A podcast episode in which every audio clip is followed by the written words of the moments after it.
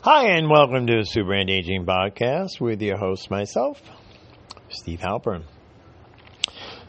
It's been a while since I've done a podcast, and that's because I've been so busy researching all the latest longevity studies to give to my audience.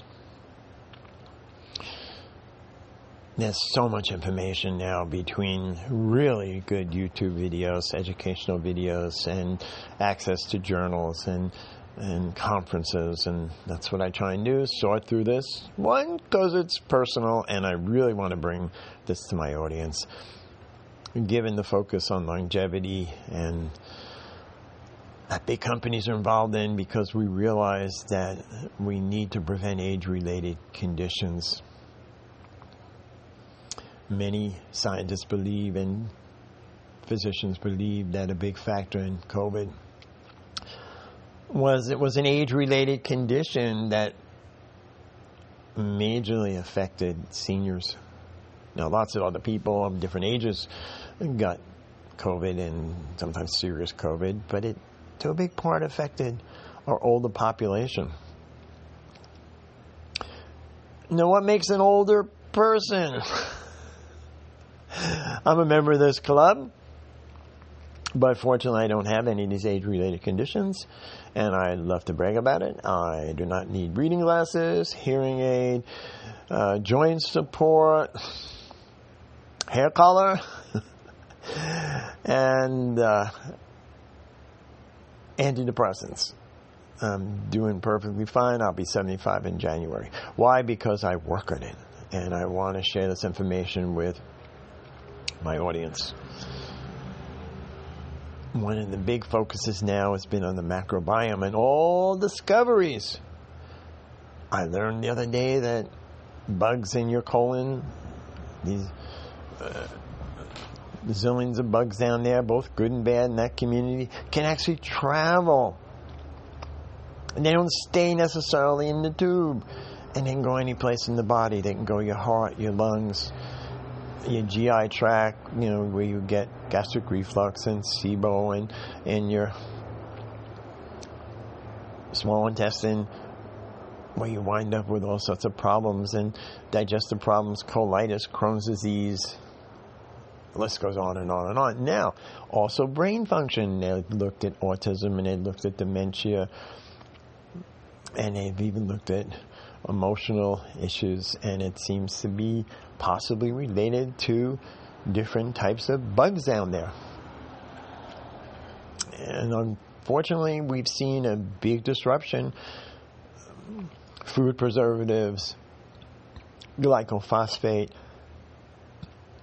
chemicals, drugs, just the list goes on and on and on. And regardless of the food we're selecting, that doesn't necessarily have uh, good probiotics in there or good prebiotics that help the probiotics grow. But the good news is now there's a lot of money into the research because the commercialization of probiotics is very, very big. You go to any grocery right now and you'll see all sorts of probiotic products in the cosmetic section. You'll see skin products and hair products and you know um, deodorant products. All is the marketing a little head ahead of the science?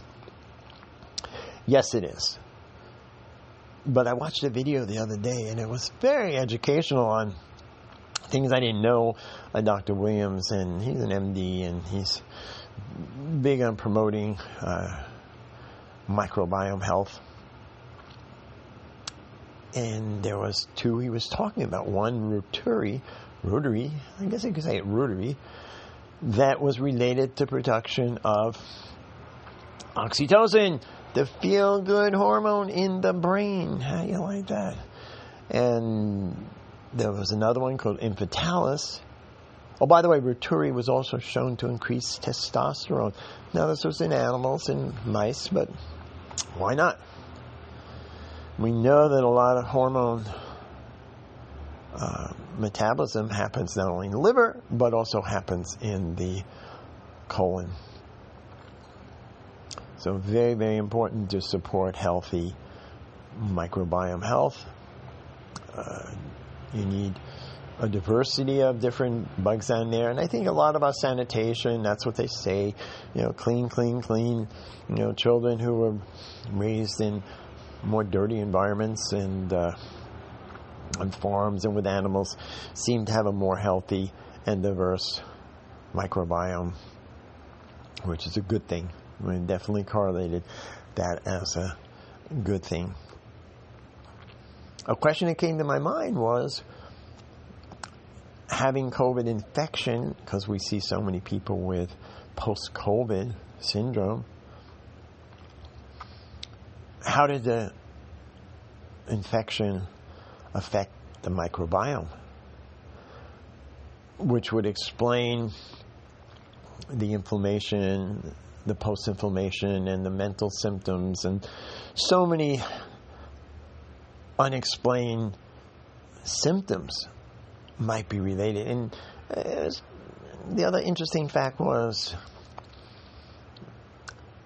different people have experienced uh, various symptoms. Some people get GI symptoms when they got COVID, and others didn't. Hmm, that's kind of interesting. Uh, why? Well, it could have had something to do with um, natural immunity from their probiotics. And probiotics also produce some beneficial compounds, which we could talk about in future podcasts, such as short chain fatty acids, very, very beneficial, you know, and excessive, and butyric acid. Um, Anti cancer compounds are produced uh, by healthy probiotics.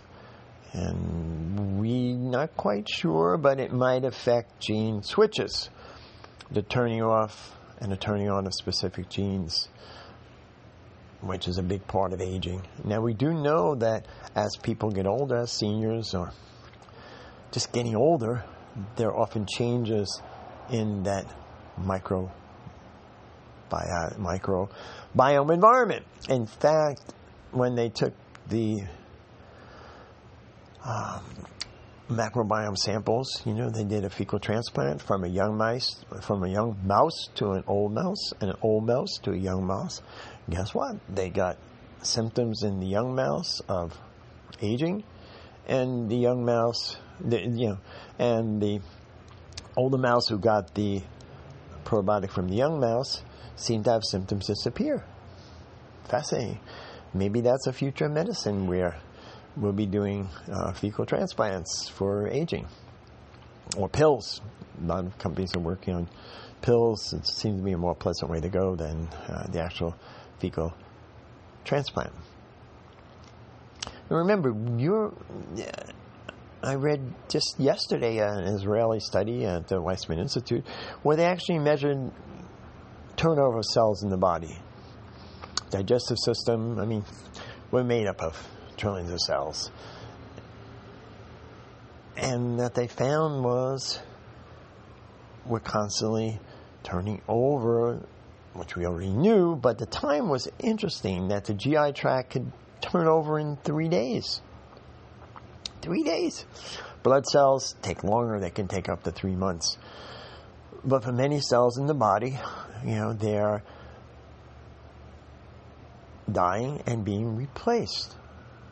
Well, you want bad ones dying sooner and not hanging out. We call that often uh, something in anti-aging medicine called phenolic cells. These are cells that hang out that shouldn't be there, that are causing some damage. Good when you're younger, but not particularly great in later life.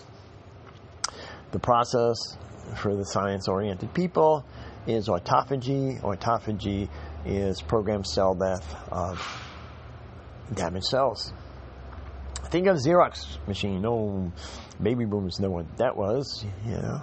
Now, of course, we have uh, copiers uh, attached to your computer, but there was a big thing Xerox machines, making copies. If you ran out of ink or you had bad paper or something wrong with the machine, you'd make a bad copy. Well, our DNA can help control the reproduction of a normal cell. But as people as people age, there's often DNA damage, and then they don't produce a great cell. And that's what we want. We want healthy, vibrant cells produced. All cells in the body have mitochondria.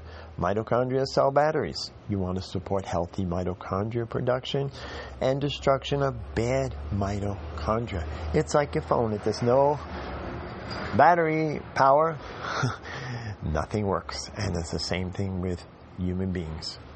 And there are nutrients, mitochondrial nutrients, you know, Q10, and a whole list of you know, sulforaphane from broccoli seed and glutathione, and a nice list of phytonutrients from food, blueberries and strawberries.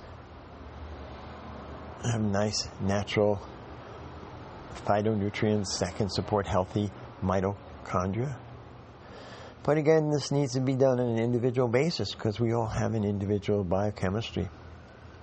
You know, one of the famous scientists who discovered more vitamins, Dr. Roger Williams, coined the term biochemical indi- nutrition. Nutrition, this is.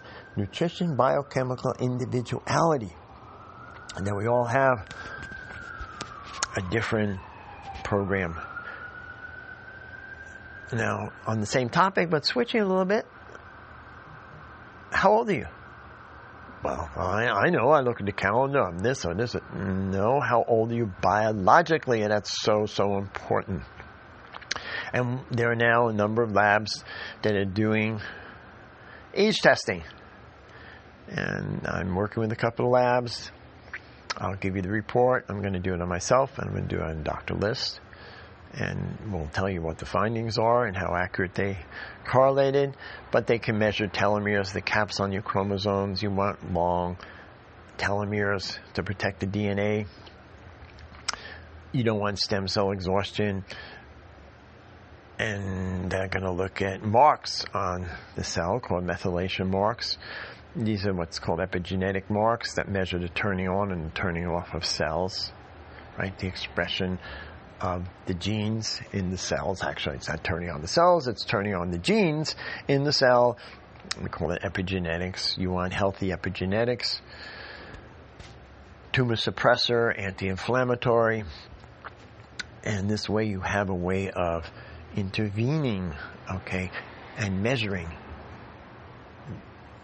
One person might need a thousand milligrams of vitamin D, and another person might need 10,000. One person might do fine on a minimum of vitamin C, and another person might need much more. But we've come up with this whole one size fits all. You know, it, it started many, many years ago when scientists were awarded Nobel Prizes for discovery of vitamins. It was really uh, a wonderful kind of discovery and then commercially, companies said, well, that's a good idea. We can, since they've made these vitamins, let's put them into a pill. And then they started competing. Well, how can we be different than the other person? And so they came up with multivitamins at high doses that made absolutely no sense at all. But they were commercially viable. With that note, we come to the end of the podcast. I'm going to go do more research so I can present you more information. Please share and download and subscribe to this podcast. Feel free to email me at stevennutrition at gmail.com. And uh, I'd be glad to uh, answer your questions. So, again, thank you so much for listening.